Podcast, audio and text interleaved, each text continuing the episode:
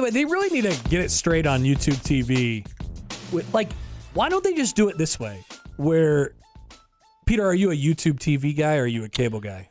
Uh, I do not have YouTube TV, but I've used it at people's places, so I I know how the Okay. setup is. So, so they have the channels, you know, like the uh, the the combo channels for sports watching, perfect for a college football Saturday Yeah. or a college basketball Saturday. the quad box setup. Yes, but they're they're all predetermined.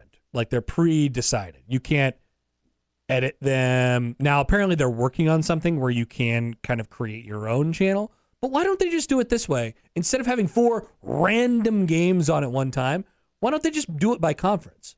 Like if they put all the conference games on at the same time or put, you know, if there's two Big 10 games going on at the same time, put it on that channel That does Like- seem like the logical path. so uh, you know, I know a lot of times there's not two in the conference going on at once because usually they'll just sort of stack them up. That's how like the Big East will do it. They'll play during the weeknight. They'll do their 5:30, 7:30 split on FS1. But like, I was sitting there, I was sitting there watching. Um, so it was Nebraska and Maryland on the one, and um, and uh, what was the other game? Oh, Marquette and Seton Hall was on that same channel. And then there was, I think, K State and Houston, and then it was like Florida and Georgia or something like that. And then So a had, little bit of every conference. and then I had to go to a different channel entirely to check the Providence Georgetown thing, which I wanted to see what the Ed Cooley thing would be like. And I was like, what? It, it's just a one off situation where I wanted to see that game on the same channel as the other one. So I don't know. That's my that's my complaint. Oh, look, look at here. We got a text that says you can edit the YouTube TV multi channel. I did it the other day. Is that so? Thank you. Thank you for that. Thank you for that message. Uh I guess you could try it next time. I always thought that you Okay, I'll take a look then. I guess I'm stupid. But I would li- like that's that's the perfect setup. I want to watch the Big 10 games and then I want to watch the Big East games. And that's all I care about. Is it's half of my screen is nonsense to me when I when they put two when they put a Big 12 game and an SEC game on there. I don't care. No. It doesn't matter. Get it away. All right. Um. So on that Nebraska basketball, I wonder if they will ever get to the point where they will stop needing wake up calls and just be awake. Simply be awake. I mean, you know, they came out and, and shot the ball really well in the first couple minutes against Maryland. Um, and then, you know, just completely all fell apart on them. And and you look at the stats afterwards, and this obviously came through anecdotally during the game as well. You you give up 17 offensive rebounds. It doesn't it, it, it doesn't mean like you're at a severe personnel disadvantage or anything like that. Like offensive rebounds, it's effort. It's just rebounding in general. It's just effort.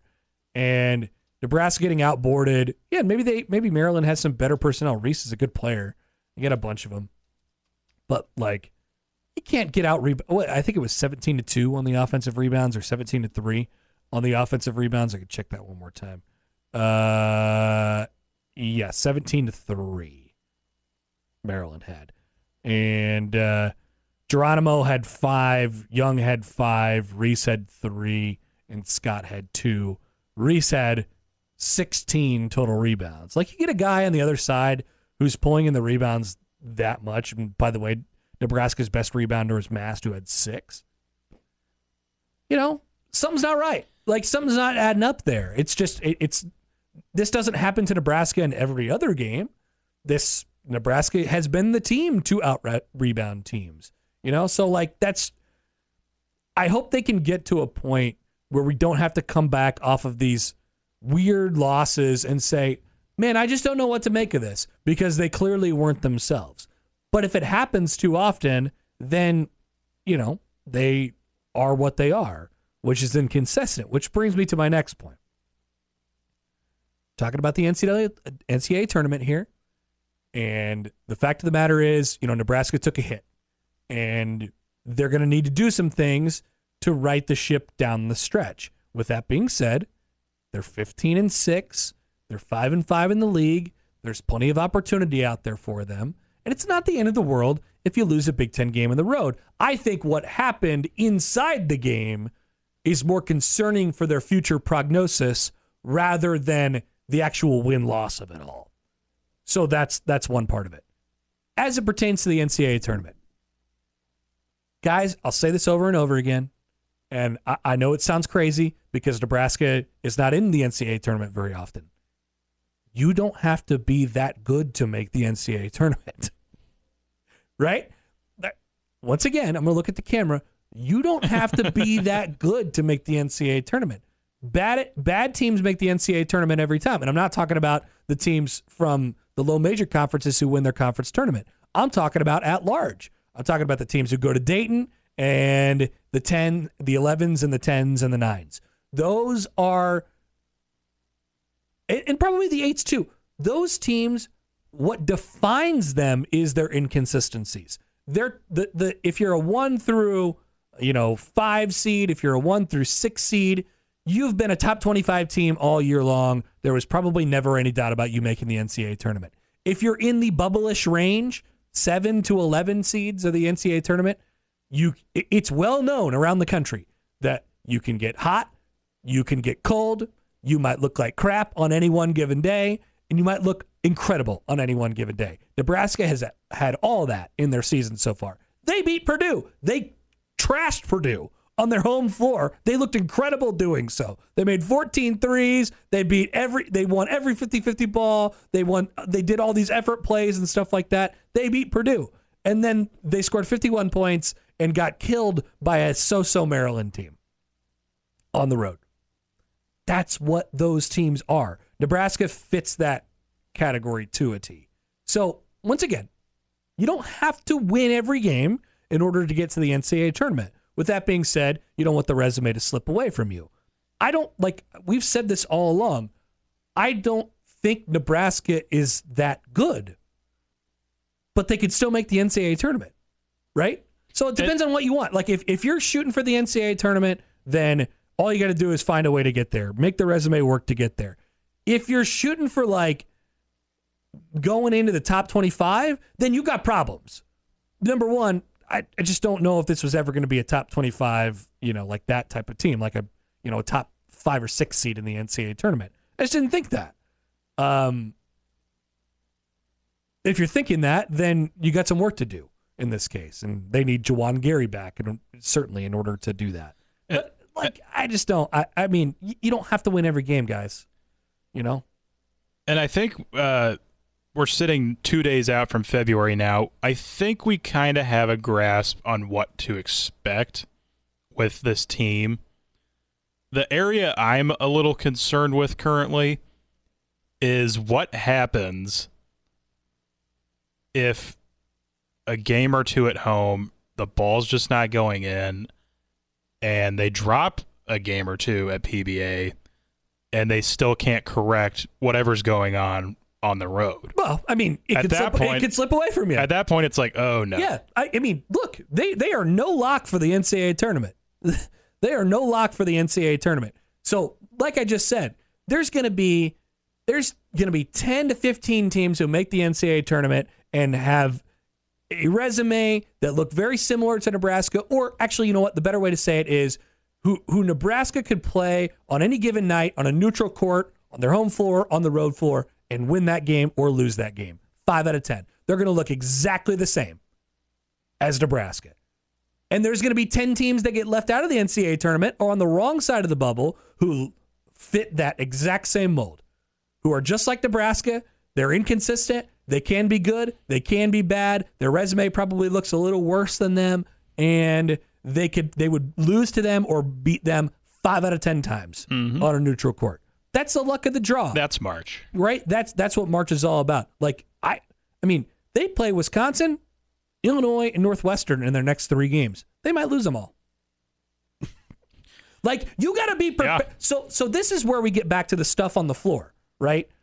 They could they could potentially go into that into the Michigan game, you know, a stretch with Michigan, Penn State, Indiana, Minnesota, which is four in a row, and you already beat Ohio State too, Rutgers. Like you could win five, six, seven in a row to finish out the regular season, but these next four are going to be really hard.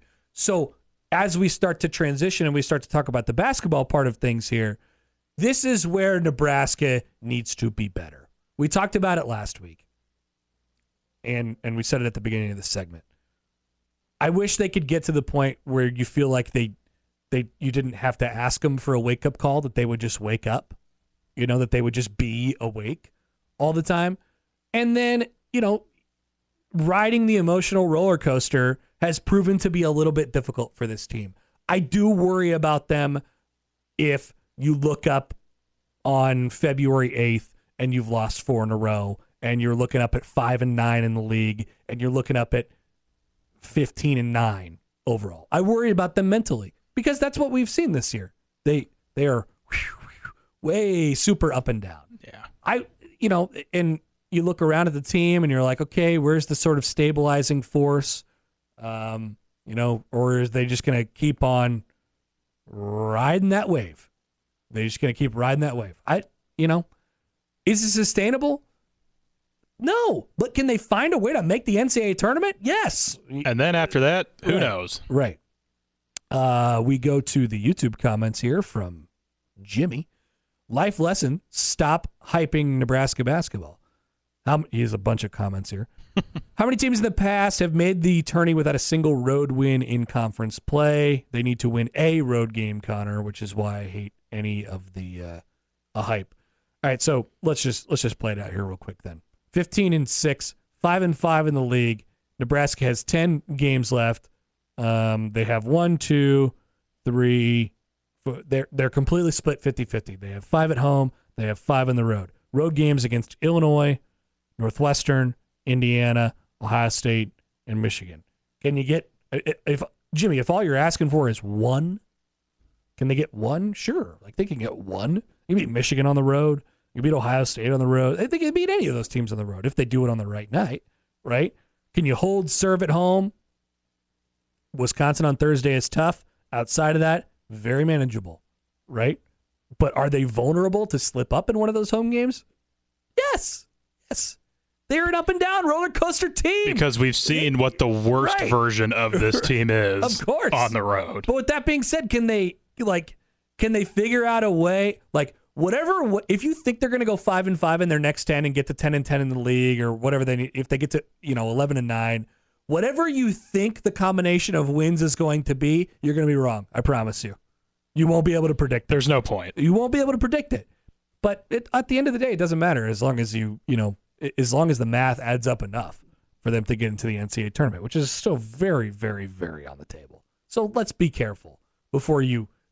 This this is why I advised Josh against cancellation way back in December because I said, look, we know how they respond to when bad stuff happens to them. They always respond really well. How can you play when good things are happening to you? Really bad. That leads to we going on Magic Mountain, right? So that's that's what they are, and that's who they're going to be. I think you said, like Peter, you said it. Like I think we know a lot about this team. Their consistency is their inconsistency. Yeah. Got it. Can that still make the NCAA tournament? Yes. Do you have to be good to make the NCAA tournament? No, you just simply don't. There's very average teams who make the NCAA tournament every year, and guess what? Those teams end up making runs sometimes. For as- for as We've seen amazing- eight, nines, and tens make runs. For as amazing as March Madness is, there's in that first There's no sense. and that first uh, couple days in the first round when you're when you've got all the games going on. There are some where you're watching, you're like, how on earth is this team in the NCAA tournament? It makes no sense whatsoever. And that's, that's the part of beauty what makes it great, yeah. Just get yourself to the damn table, and they they still have plenty of opportunities to do that. All right, uh, we'll come back. A couple more things before we get to Sam McKewon at the top of the hour. Take your thoughts on Nebraska as well. We return in the Connor Happer Show on 1620 The Zone.